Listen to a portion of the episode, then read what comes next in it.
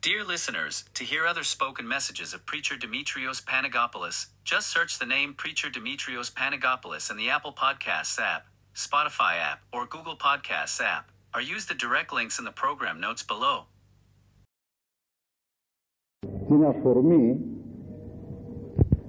αυτού του τίτλου του μαθήματος του απόψινού που ομιλεί για έναν σπάνιον άνθρωπο, για έναν καλόν άνθρωπο όπως θα λέγαμε μας τη δίδει σήμερα η Εκκλησία. Δεν ξέρω πόσοι είχατε την ευχέρεια και εκκλησιαστήκατε σήμερα. Εάν εκκλησιαστήκατε θα πρέπει να ακούσετε κι εσείς την παραβολή του λεγόμενου καλού Σαμαρίτου. Που μέσα εκεί ο Χριστός μας μίλησε το πως πρέπει να είναι ο άνθρωπος για να είναι πράγματι σπάνιος άνθρωπος. Και τέτοιοι είναι λίγοι άνθρωποι γι' αυτό και ο τίτλος του μαθήματος είναι ένας σπάνιος άνθρωπος ποιος είναι αυτός ο, ο άνθρωπος; Είναι μερικοί, είναι μετρημένοι αυτό που μπορεί να κάνει τον άνθρωπο άνθρωπο είναι η αγάπη κατεξοχήν προς τον πλησίον. Τον εαυτό μας τον αγαπούμε από συμφέρον. Το παιδί μας, τη γυναίκα μας, τον άντρα μας, το φίλο μας από συνέστημα. Ή από λόγους άλλους σαρκικούς θα μπορούσε να πει κανείς. Αλλά αυτές δεν είναι αγάπες που αντέχουν να περάσουν πέραν του τάφου. Θα πει κανείς ώστε να εχθρεύουμε αυτούς. Ούτε αυτό λέγω αλλά να μην στέκεσαι μέχρι εκεί άνθρωπε. Εδώ είναι το θέμα να αγαπήσεις και παραπέρα. Το να αγαπάς κάποιον που αμαρτάνεις μαζί που ζεις μαζί, που τα τρώτε μαζί, που γλεντάτε μαζί, που έχετε λόγους ο ένας να βοηθάει τον άλλον κλπ. Δεν αποδεικνύει ότι υπάρχει άνθρωπος καλλιεργημένος στις βάθος. Όταν όμως επεκταθεί και παραπέρα, τότε το θέμα αλλάζει. Ξέρετε πώς ερμηνεύεται η λέξη χριστιανός που εμείς εμνηνόμεθα να φέρουμε αυτό το όνομα. Ε, ξέρετε πώς ερμηνεύεται; Χριστιανός πάει να πει τίθιμη στην υπηρεσία του άλλου. Αυτό πάει να πει χριστιανός. Τίθιμη στην υπηρεσία του άλλου. Όχι του πορτοφολιού μου, όχι του εαυτού μου, όχι του σπιτιού μου μόνο. Τίθιμη στην υπηρεσία του άλλου.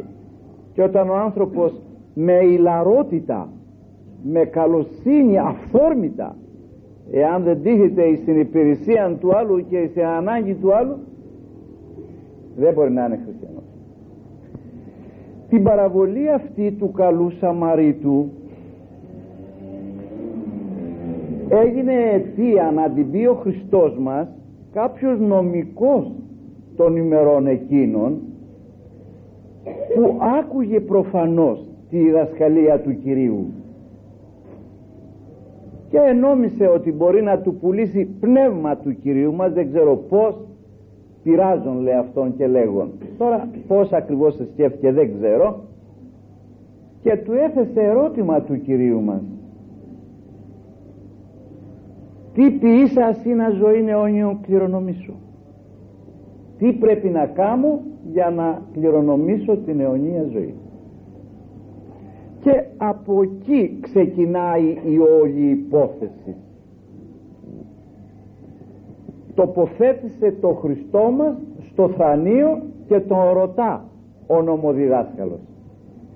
Και ο Κύριος μας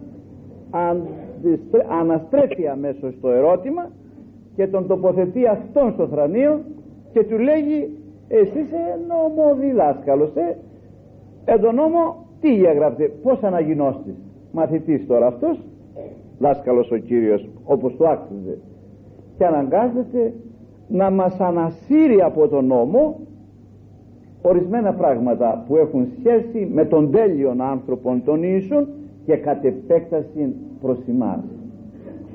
Του είπε λοιπόν ότι στον νόμο διαβάζω ότι αγαπήσεις Κύριον τον Θεόν σου εξ όλης της ψυχής σου εξ όλης της καρδίας σου εξ όλης της ισχύως σου εξ όλης της διανοίας σου.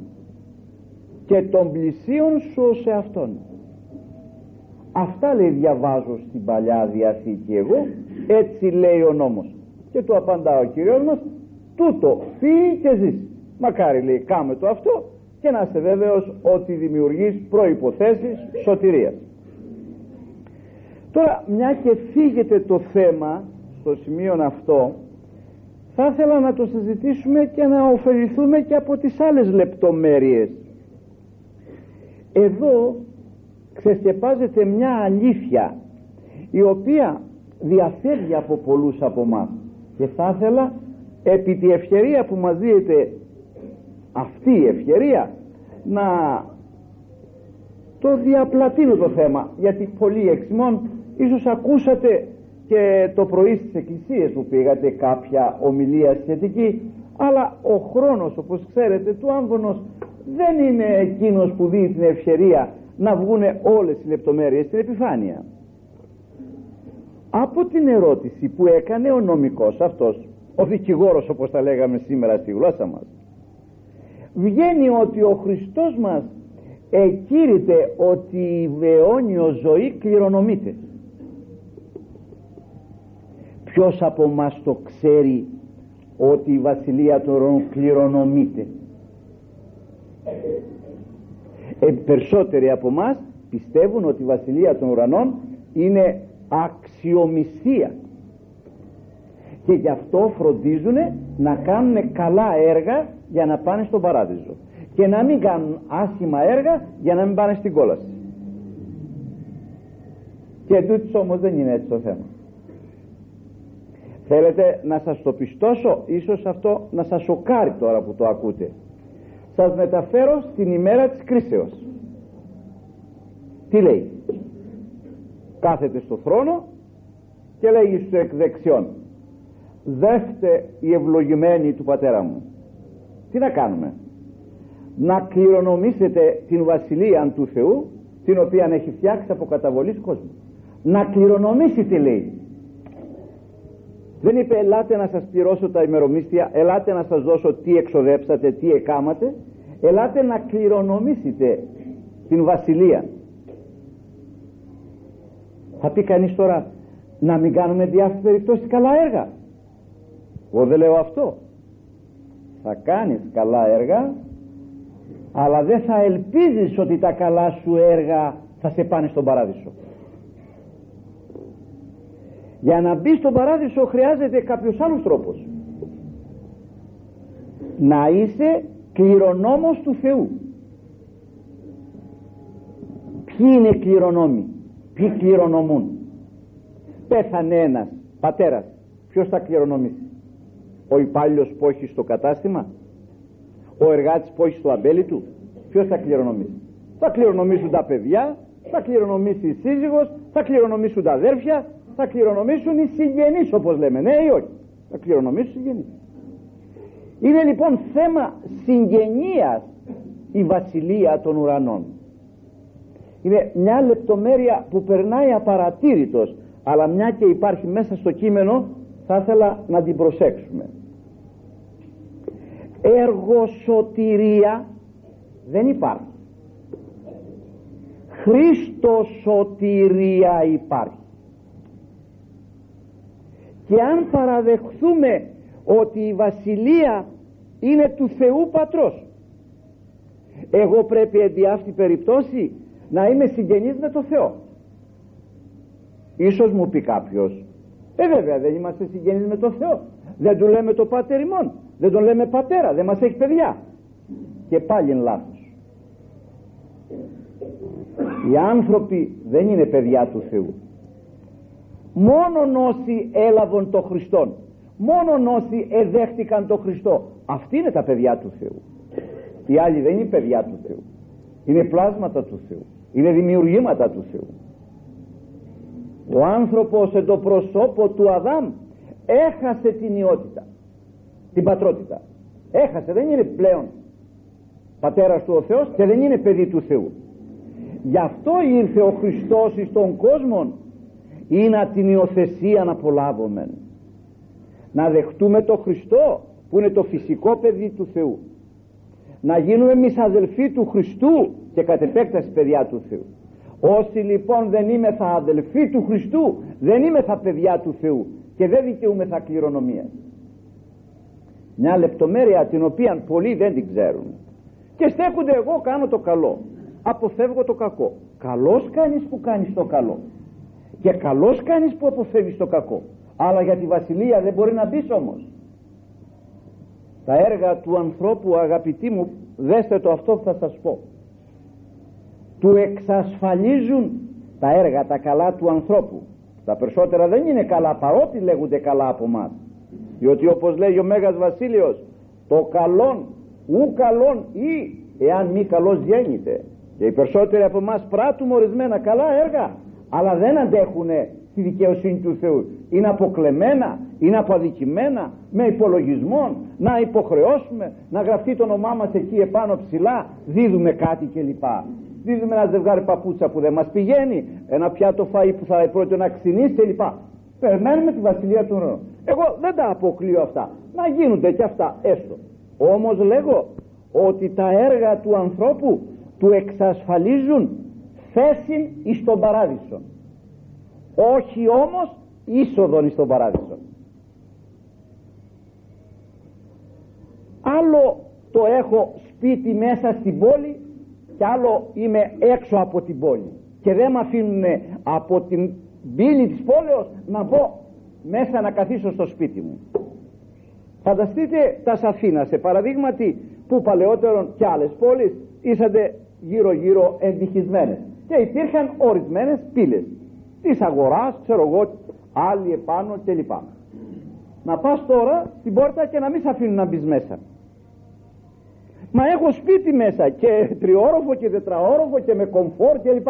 Ναι εισιτήριο σας παρακαλώ είσοδον δεν έχετε για να εισέλθει λοιπόν ο άνθρωπος στον παράδεισο για να βρει το σπίτι που έχει φτιάξει για να μείνει με τα καλά του έργα χρειάζεται Χριστός.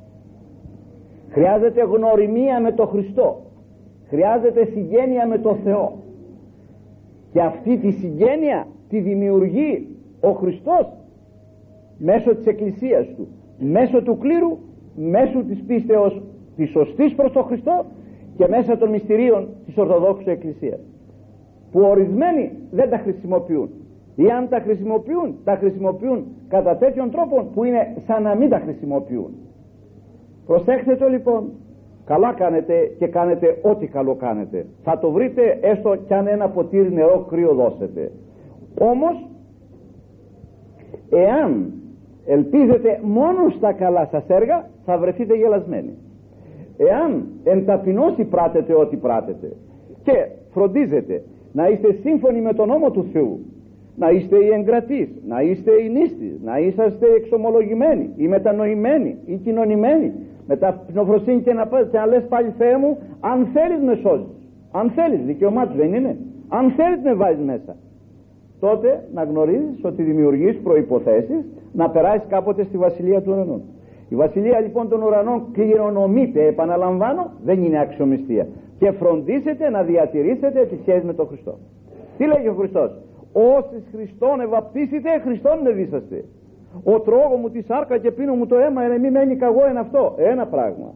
Εφόσον επίησατε νη τούτον τον αδελφό μου τον ελαχίστων εμεί επίησατε αυτή είναι η συγγένεια με τον Χριστό. Από το βάπτισμα, από τη Θεία Κοινωνία κλπ και διατηρούμε ήμαστα αδέλφια μικρά του Χριστού και κατ' επέκταση παιδιά του Θεού. Δεν έχω αδελφό το Χριστό δεν έχω πατέρα το Θεό. Το πάτερ ημών δεν πρέπει να το λέω. Και όταν λέει, το λένε στην εκκλησία εγώ πρέπει να βγαίνω έξω εάν δεν έχω σχέση οργανική με τον Χριστό. Αυτό βγαίνει από αυτόν τον λόγο που είπε αυτός ο άνθρωπος ο σημερινός και γίνεται αιτία μιας περαιτέρω συζητήσεως και ο καθένας ας το προσέξει αυτό το πράγμα και μη ελπίζει στα έργα του αλλά να φροντίσει να έχει το εισιτήριο. Διότι τα έργα του ανθρώπου είναι οι βαλίτσες του, οι αποσκευές του. Ακούστε κανένα ταξιδεύσει γιατί είχε αποσκευές. Αν δεν έβγαλε εισιτήριο δεν πρόλαβε να βγάλει εισιτήριο θα ταξιδεύσει; Δεν ταξιδεύει. Με εισιτήριο χωρίς αποσκευές μπορεί να ταξιδεύσει. Με αποσκευές χωρίς εισιτήριο δεν μπορεί να ταξιδεύσει ο τελώνης εταξίδευσε χωρίς αποσκευές ο ληστής ο δεξιών εταξίδευσε χωρίς αποσκευές ο άσωτος Υιός εταξίδευσε χωρίς αποσκευές ο Φαρισαίος με αποσκευές χωρίς εισιτήριο δεν εταξίδευσε. Ο μεγάλος αδελφός του Ασώτου με αποσκευές χωρίς εισιτήριο δεν εταξίδευσε. Καταλάβατε; Προσέξτε τα λοιπόν μη γελαστούμε. Δεν επιτρέπεται σήμερα που φτάσαμε στη σελήνη να μας διαφεύγουν αυτά τα βασικά πράγματα. Τώρα προχωρώ λίγο πιο κάτω. Αυτός ο άνθρωπος ανέστηρε από την Παλιά Διαθήκη ορισμένες εντολές που είχε δώσει ο Θεός.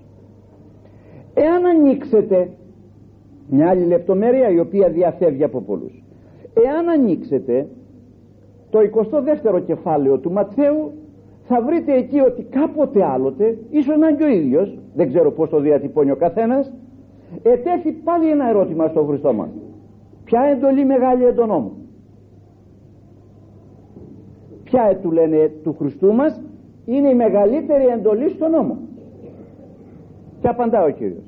Το αγαπήσεις Κύριον των Θεών σου εξ όλης της ψυχής σου εξ όλης της καρδίας σου εξ όλης της ισχύως σου εξ όλης της διανοίας σου αυτή η πρώτη και μεγάλη εντολή. Και συνεχίζει μόνος του τώρα και λέει ο μία δε αυτής και τον πλησίον σου σε αυτόν υπάρχει και μια άλλη λέει, εντολή να αγαπάς τον πλησίον σε αυτόν αυτά που λέει σήμερα ο νομικός.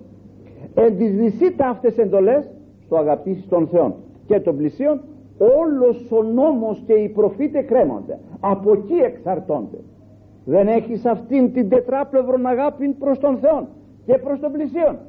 Τίποτα δεν κάνεις. Προσέχετε τώρα τι βγαίνει από εδώ. Πείτε μου ποιος από εμά που βρισκόμαστε εδώ από το βράδυ έχει εξομολογηθεί ποτέ του ότι δεν αγαπάει το Θεό; Ποιος; Όλοι που πηγαίνουμε στον παπά στον πνευματικό εξομολογούμε. Ξέρεις πάτερ μου ενέβρωσα από πάνω την άζα το σεντόνι και έπεσε κάτω αυτό. Ξέρεις πάτερ μου η πεθερά μου. Ξέρεις πάτερ μου η νύφη μου. Ξέρεις ο συνεταίρος μου ο γειτονάς μου άλφα β κλπ ξέρεις ξέρεις ξέρεις. Ναι ξέρω. Παρακάτω. Εδώ. Με την πρώτη και μεγάλη εντολή τι έχεις να μου πεις; Ποιος από εμάς αγαπάει το Θεό; Που θρησκεύουμε, που κοπτόμεθα εμείς είμαστε ορθόδοξοι. Και άλλοι είναι αιρετικοί, οι άλλοι είναι ξέρω εγώ άθεοι κλπ. Ποιος από εμάς; Από κανένας; Πιθανόν να μην είμαι μακριά από την πραγματικότητα και ποιος σε διάρκεια περιπτώσει το εξομολογηθεί αυτό το πράγμα.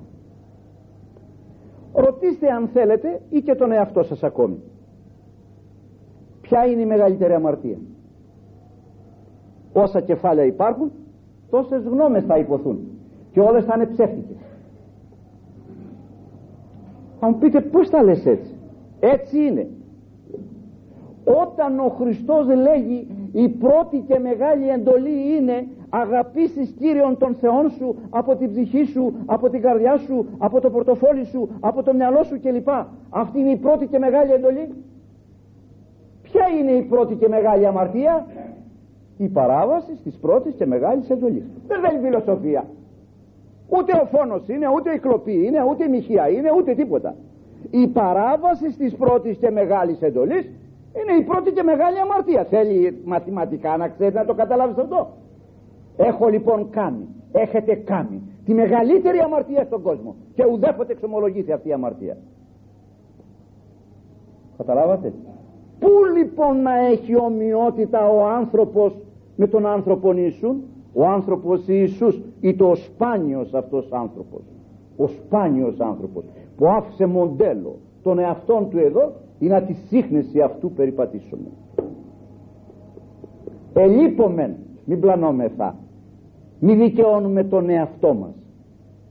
Εάν μας βάλει ο Χριστός το κόστινο το δικό του στη ζυγαριά τη δική του και στη μεζούρα τη δική του δεν αντέχουμε πουθενά.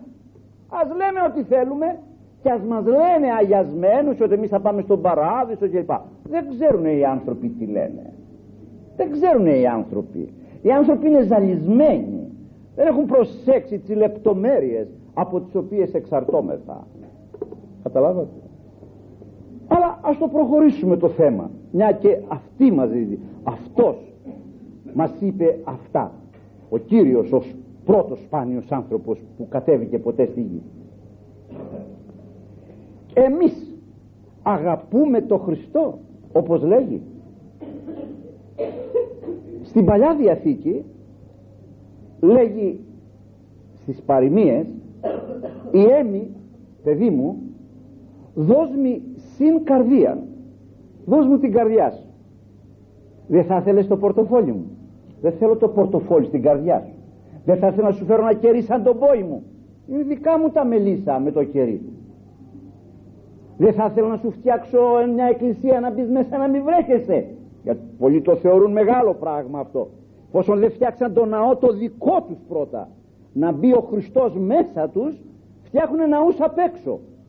Όχι ότι είναι κακό να φτιάξεις εκκλησία μην, το, μην το πάμε εκεί. Αλλά όταν ο δικός μας ο ναός είναι έρημος και καταπεσών και δεν έχει που την κεφαλή να σταματήσει ο Χριστός μέσα μας οτιδήποτε ναό και αν κάνουμε απ' έξω είναι πολύ αστείο. Θα πρέπει πρώτα να γίνει ο ναός του Πνεύματος του Αγίου και έπειτα να γίνει ο ναός ο άλλος. Λοιπόν ρωτώ τώρα στο σημείο αυτό. Ποιος από εμά έχει δώσει την καρδιά του κατά αυτήν την έννοια στο Χριστό; Τα πάντα δίδουμε εμείς. Την καρδιά μας δεν δίδουμε. Ο Χριστός είναι σαν ένας μνηστήρ ζηλότυπος όχι από τους συνηθισμένους τους ζηλιάριδες που ζηλεύουν τη μνηστή τους που δεν θέλουν να τη βλέπουν να μιλήσει να βγει κλπ. Με τέτοια κακία μέσα με σκοπόν σωτηρία. Θέλει την ψυχή να είναι για αυτόν. Να τη βλέπει να είναι τελείως προς αυτόν όπως λέει ο Ισαΐας.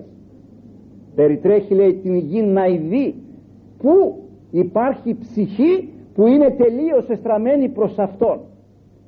Είδατε κάτι άνθη που τα λένε ήλιους; Τα βλέπετε και παρακολουθούν τον ήλιο όλη την ημέρα. Και μόλις χαθεί ο ήλιος μάλλον μαζεύονται στον εαυτό τους και το πρωί ξανά τον παρακολουθούν.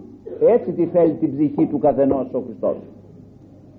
Τέτοια ψυχή, τέτοια καρδιά πάλι να πω σχεδόν κανένας από εμάς που ζούμε στην πόλη τουλάχιστον δεν έχει, δεν θα είναι μακριά της πραγματικότητος. Η δικιά μας η ψυχή είναι ένα μοσαϊκό φτιαγμένο από διάφορα ψηφιά. Και σε κάθε ψηφί επάνω έχουμε βάλει και από ένα είδωλο. Έχουμε βάλει σε μια άκρη και το Χριστούλι σε ένα, του έχουμε ανάψει ένα κεράκι να βλέπει να μην πέσει του έχουμε στην άκρη. Σε ένα άλλο ψηφί επάνω έχουμε την Παναγίτσα την υπερετριούλα αυτή που τη φωνάζουμε μόλις πάθουμε τίποτα αλλά τη βγάζουμε έξω όταν πρόκειται να ράψουμε αντρικό παντελόνι. Έξω κυρία Παναγία Έχουμε μοδίστρα τώρα, δεν θα μα πει τι θα κάνει. Θα σε φωνάξουμε εμείς, άμα γίνει πυρκαγιά, άμα γίνει πλημμύρα, άμα γίνει τίποτα, ας πούμε Παναγία. Και θα έρθεις εσύ. Την έχουμε και αυτή, της έχουμε δώσει κάποιο ψηφί και αυτή και την έχουμε απάνω. Έχουμε τον Αγιούλη και λοιπά, έχουμε, έχουμε, έχουμε, έχουμε, έχουμε. Αλλά ο Χριστός δεν συμφωνεί. Δεν συνεταιρίζεται ο Χριστός με το διάβολο, με τη σάρκα, με τον κόσμο, με τη μόδα, με το συμφέρον, με το εγώ. Με... Δεν συνεταιρίζεται ο Χριστός. Εμείς όνει και καλά, κατακαιρματισμένη την καρδιά μας, έχουμε τοποθετήσει το Χριστό. Είμαστε και χριστιανοί. Δεν είμαστε χριστιανοί, είμαστε και χριστιανοί. Διότι η ζωή μας δεν είναι καν χριστιανική. Η χύτρα μας Τετάρτη και Παρασκευή δεν νηστεύει. 44 και τώρα μεθαύριο δεν νηστεύει. Από πού και πού είσαι χριστιανός; Το κρεβάτι παιδιά δεν κάνει. Από πού και πού είσαι χριστιανός; Εφόσον όλη η ζωή μας είναι σαρκική και κοσμική, ταυτόχρονα είμαστε και χριστιανοί. Διότι πάμε στην εκκλησία. Προσθέσαμε δηλαδή στη ζωή μας και Χριστό. Θα αφαιρέσουμε όλα τα άλλα και θα το δώσουμε στο Χριστό. Έχει τέσσερες φορές βάλει εξ όλης καρδίας, εξ όλης ψυχής, εξ όλης διανοίας, εξ όλης ισχύως, εξ όλης λέει. Δεν συμφωνώ, δεν συμπεθερεύω με κανέναν και δεν κάθομαι με κανέναν μαζί. Για σκεφτείτε το στο σημείο αυτό.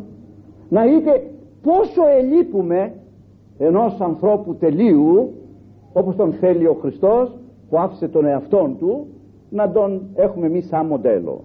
Είδατε για να ράψει κάποιος ή κάποια παίρνει κάποιο φιγουρίνι και με βάση κάποιο μοντέλο, κάποιο σχέδιο ράβει. Ο Χριστός άφησε τον εαυτόν του εδώ, άφησε την αγάπη του, άφησε τη θυσία του, άφησε τα πάντα για να τα προσέξει ο άνθρωπος να γίνει κι αυτός σαν κι αυτόν. διότι εμείς δεν μοιάζουμε και το Πάτερ ημών. Δεν πρέπει να το λέμε. Προσβάλλουμε το Θεό όταν λέμε το Πατέρ ημών. Πως είναι ο Θεός και πως είμαστε εμείς μοιάζουμε καθόλου εμείς του Θεού. Πού του μοιάζουμε; Στη συγχωρητικότητα στην αγάπη στη μακροθυμία στη χριστότητα. Πού του μοιάζουμε του Θεού εμείς; Από πού και πού λοιπόν είμαστε παιδιά; Εφόσον δεν του μοιάζουμε καν του Θεού. Καταλάβατε; Είναι κάτι λεπτομέρειες που μας διαφεύγουν. Και συνηθίζουμε εν πάση περιπτώσει αυτά με τον δοστοτήρα αυτόν της συνηθίας ε, ακούσαμε την παραβολή του καλού Σαμαρίτου. Ωραία ωραία μπράβο. Ναι εντάξει. Αλλά τι λέει για μένα όμως; Τι λέει για εμάς; Πως θα γίνει εμείς να γίνουμε τέτοιοι όπως μας θέλει αυτός.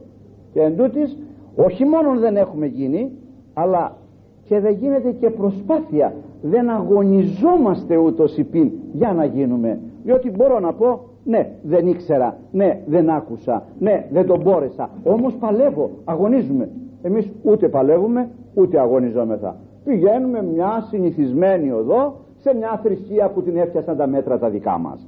Και κατά συνέπεια θα βρεθούμε γελασμένοι διότι δεν θα μοιάζουμε με κανέναν εκεί επάνω από αυτούς οι οποίοι εισέρχονται στη βασιλεία των ουρανών. Δεν θα μοιάζουμε με κανέναν. Πρέπει να μοιάζουμε με κάποιον για να μπορέσουμε να μπούμε. Και αυτός ο κάποιος αυτός ο σπάνιος αυτός ο, ο τέλειος είναι ο Χριστός και πρέπει αυτού να μοιάσουμε μέτρων ηλικίας Ιησού Χριστού. Αυτόν θα έχουμε μοντέλο εμείς. Εδώ υπάρχουν άνθρωποι που δεν λένε την καλημέρα του Θεού. Μα πως να την πω; Όπως την είπε και ο Χριστός. Μα δεν ξέρεις τι μου έκανε. Περισσότερα από τον Χριστό σου έκανε. Σε ένα δεν σε σταύρωσε μπορεί να σου πήρε το οικόπεδο. Μπορεί να σε έβγαλε έξω. Δεν σε έβαλε και στο καρφί. Και πάλι αυτός βρήκε να πει πάτερ άφησε αυτή σου γαρίδα στην ποιούση και ακούς μα αυτός ήταν Χριστός και εσύ τι είσαι. Δεν θα γίνεις ποτέ Χριστός. Καλά. Δεν γίνεσαι Χριστός ε; ο πρωτομάρτης Στέφανος τι ήτανε. Ήτανε Χριστός. Δεν είπε αυτός μη στήσεις την αμαρτία ταύτην άρα είναι κατορθωτή αυτή η αρετή.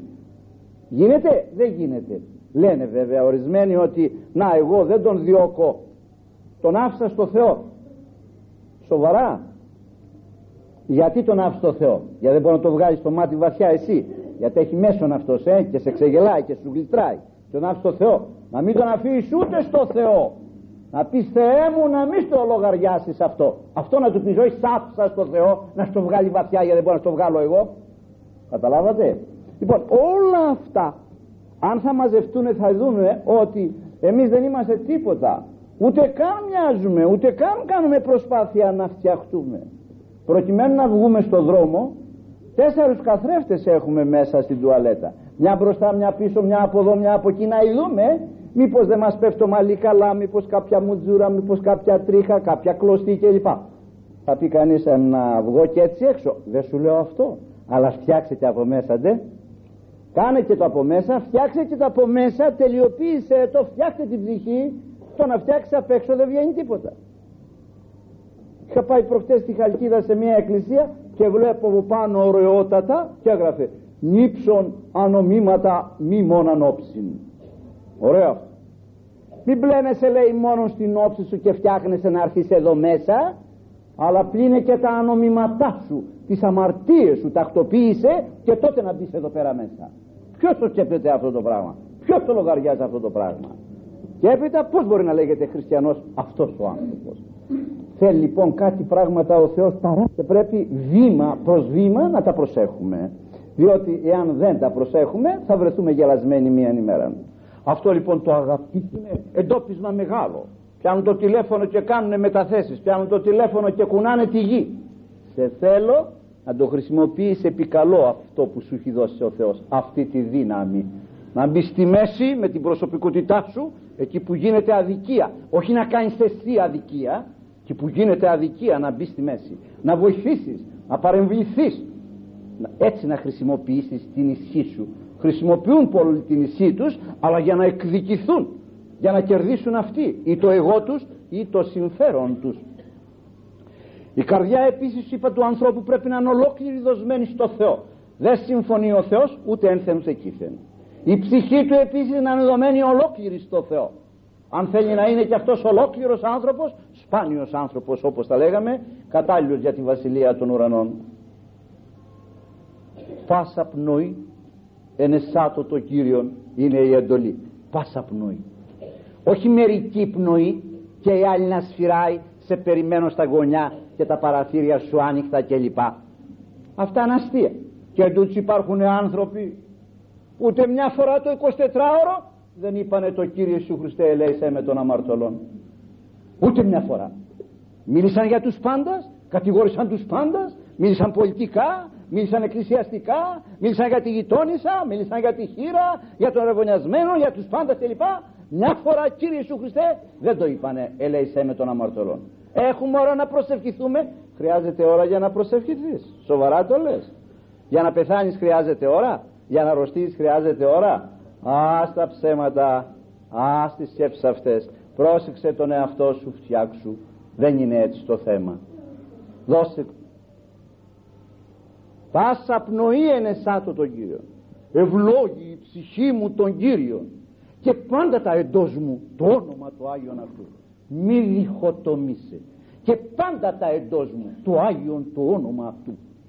Χαρά στον άνθρωπο ο οποίος βρίσκει και στις πιο δύσκολες στιγμές και πιο πολύ απασχολημένος να κάνει την ψυχή του προς τα πάνω να σηκώνει και να βλέπει προς τα πάνω. Αχ αυτή η κότα η οποία τρώει και κοιτάζει και πάνω και βλέπει. Μόνο ο άνθρωπος βλέπει μόνο εδώ κάτω σαν να μην θέλει να πάει επάνω που εκείνο προορισμός του μοναδικά του ανθρώπου να πάει που πρέπει μέρα νύχτα να σκέφτεται επάνω. Και όταν ο Θεός βλέπει τον άνθρωπο ότι βλέπει επάνω τότε βλέπει ο Θεός κάτω σε αυτόν οι πατέρες έχουν τρία λόγια. Ακοή αντί ακοής. Θα ακούς το Θεό για να σ' ακούει ο Θεός στις ανάγκες σου και στις στιγμές σου. Δεν ακούς το Θεό. Δεν σκέπτεσαι το Θεό. Δεν δίνεις την ψυχή σου στο Θεό. Μην περιμένεις απάντηση. Θεός είναι ειλικρινής σου δίδει όσο σου αξίζει όσο στρώνεις. Το λέμε άλλωστε αλλά δεν το προσέχουμε την ώρα της δοξολογίας γέννητο Κύριε το ελαιός σου έφημας καθά περιλπίσαμεν επισέ ακριβώς τόσο θα σου δώσω λεβέντη μου. Μένε ήσυχος δεν πρόκειται να σου δώσω παραπάνω. Όσο ετοίμασες όσο εκαθάρισες όσο εσκέφτηκες όσο ετοιμα, ε, περιποιήθης τόσο ακριβώς θα σου δώσω.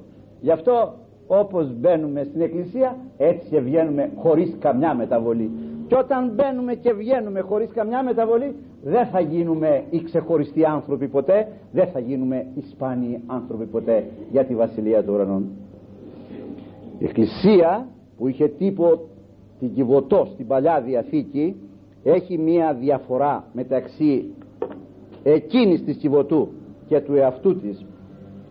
Εκείνη η Κιβωτός παρέλαβε θηρία και απέδωσε θηρία. Παρέλαβε λιοντάρια και απέρασε λιοντάρια παρέλαβε κόρακας και απέδωσε κόρακας. Αυτή όμως παραλαμβάνει θηρία και δίδει αρνιά. Παίρνει κόρακας και δίδει περιστεράς. Αλλάζει την φύση του ανθρώπου αλλάζει τον άνθρωπο. Αλλά πόσοι αλλάζουν μέσα στην εκκλησία που μπαίνουν όπως μπαίνουμε οι περισσότεροι έτσι και βγαίνουμε. Παρότι είναι η αποστολή της της εκκλησίας να αλλάξει τους ανθρώπους και από χωματένιους να τους κάνει ουρανίους ανθρώπους. Να τους αλλάξει το εσωτερικό από πέτρινες καρδιές να τις κάνει σάρκινες καρδιές λεπτές, επιδεκτές και τούτης δεν γίνεται αυτό το πράγμα. Χρόνια εκκλησιαζόμεθα. Δεν αφήνουμε σπερινό δεν αφήνουμε όρθρο δεν αφήνουμε τίποτα. Βήμα όμως προς το χριστιανισμό δεν έχουμε κάνει. Η γλώσσα η ίδια η κακία η ίδια. Τα πάντα τα ίδια. Για δεν γίνεται αλλαγή γιατί δεν γίνεται τακτοποίηση δεν έχει την δύναμη η εκκλησία. Όχι. Δεν κάνουμε εμείς καμιά ετοιμασία για να λάβουμε εκεί που πηγαίνουμε. Μάλιστα. Και αυτό το δεύτερο και το πλησίον σου σε αυτόν ποιος το σκέπτεται αυτό το πράγμα; Πόσο τον πλησίο σου δεν τον αγαπάς τη δεύτερη μεγάλη εντολή έχεις παραβεί κατά συνέπεια δευτέρα και μεγάλη αμαρτία.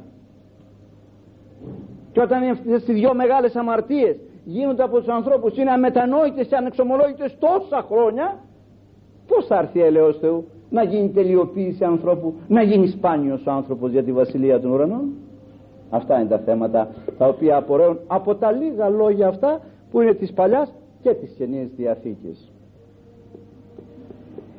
Θα πρέπει λοιπόν ο άνθρωπος να προσέχει την εκκλησία. Όταν το πρωί ετοιμαστούν τα πράγματα και ανοίγει η αυλαία βγαίνει ο διάκονος έξω βγάζει τη φτερούγα του το ωράριο στο χέρι και λέγει αδελφοί εν ειρήνη του Κυρίου δεηθών η δεύτερη αίτησή του υπέρ της άνωθεν ειρήνης του Κυρίου δεηθόμεν ειρήνη προς τα πάνω και ειρήνη προς τα δίπλα. Δεν υπάρχουν αυτές οι δυο ειρήνες. Ειρήνη με το Θεό. Υπάρχει αμαρτία ακόμη και δεν έχει εξομολογηθεί και δεν υπάρχει ειρήνη με το Θεό. Και ειρήνη και αγάπη με τον πλησίον κάνουμε μεταβολή και φεύγα. Η προσευχή σου δεν πρόκειται να περάσει επάνω από τον πολυέλαιο. Ποιος τα λογαριάζει; Και κερί της Αναστάσεως κρατούμε ακόμη παρότι δεν τη λέμε την καλημέρα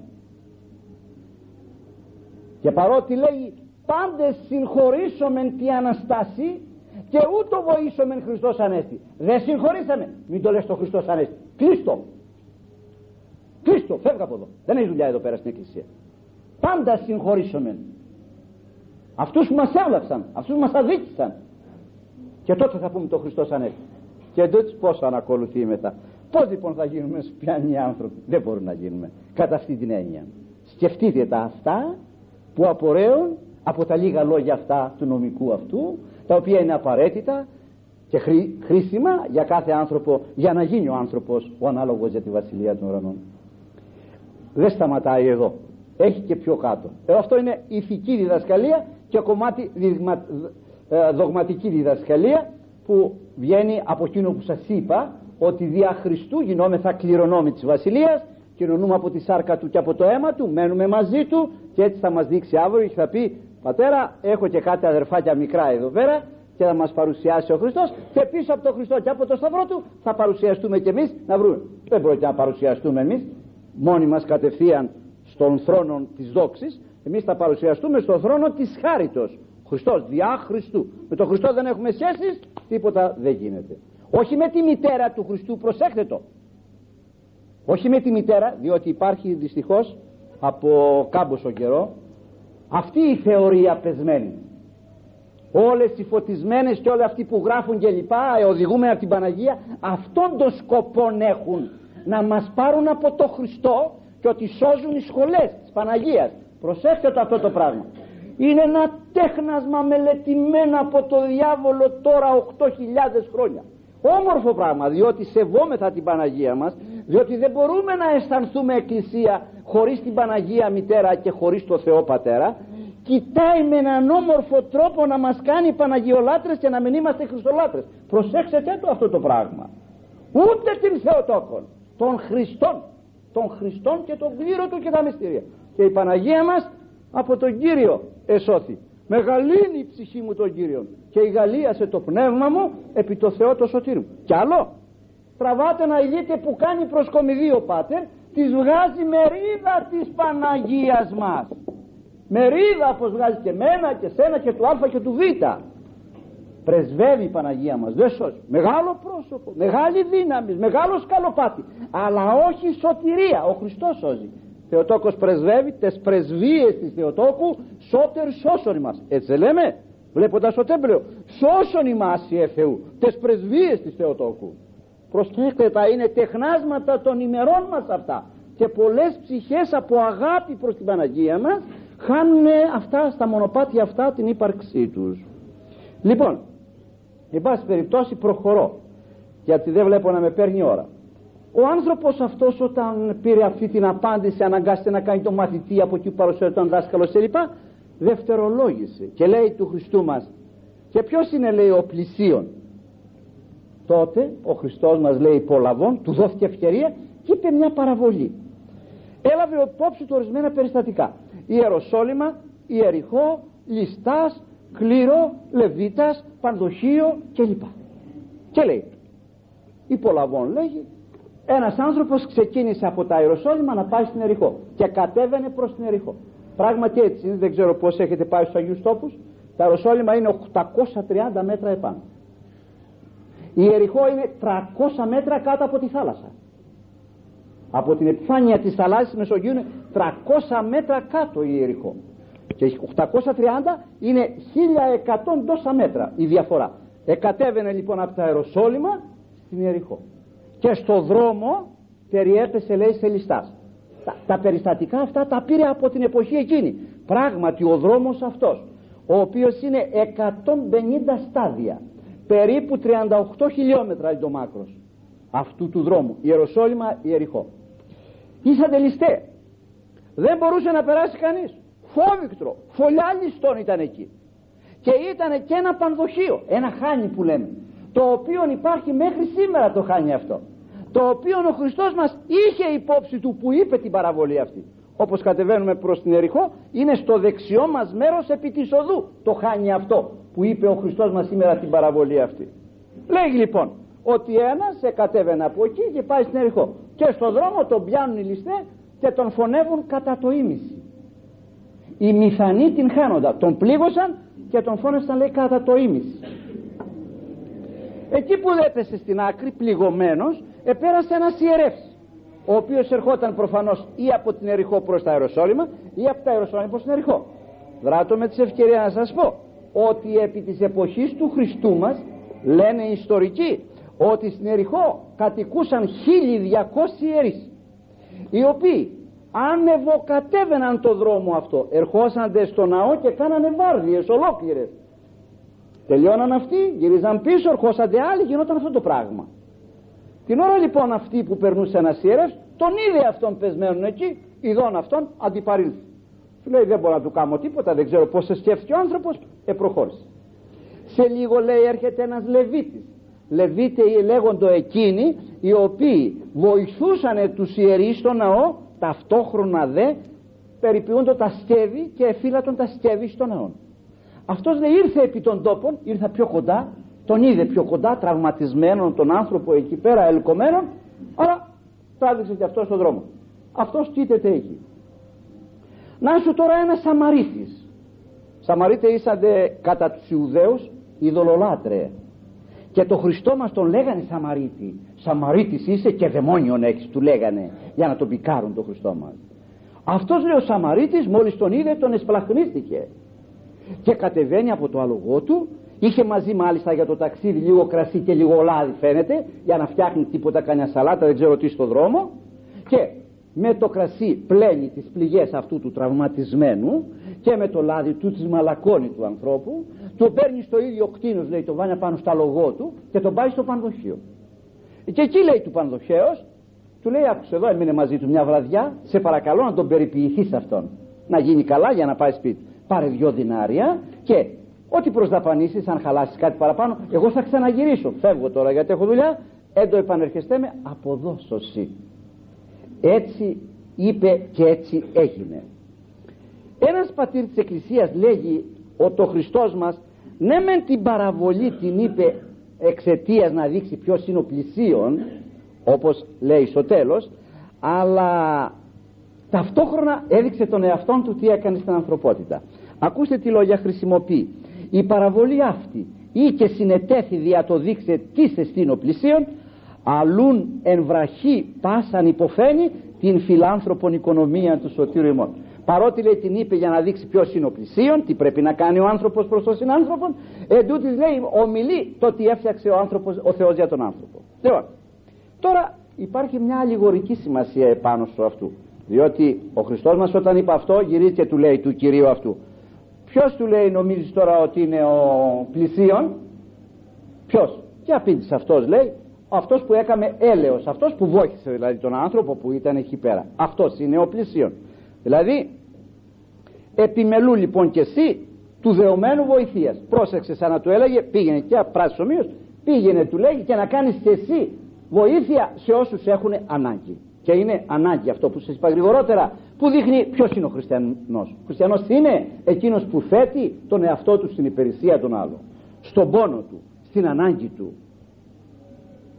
Εμείς είμαστε σκληροί. Είμεθα προς τους φίλους μας και τους στενούς συγγενείς μας κάπως μαλακοί τους άλλους τους βλέπουμε μακριά ότι δεν είναι από δικό μας κορμί αυτοί και δεν έχουν την ανάγκη. Ας κοιτάξει το φιλόπτωχο του Ταμείου του Εκκλησίας ας κοιτάξει το Υπουργείο Κοινωνικής Προνοίας κλπ. Εμείς πάμε μάζεψε στο σπίτι να πάμε τα παιδιά μέσα.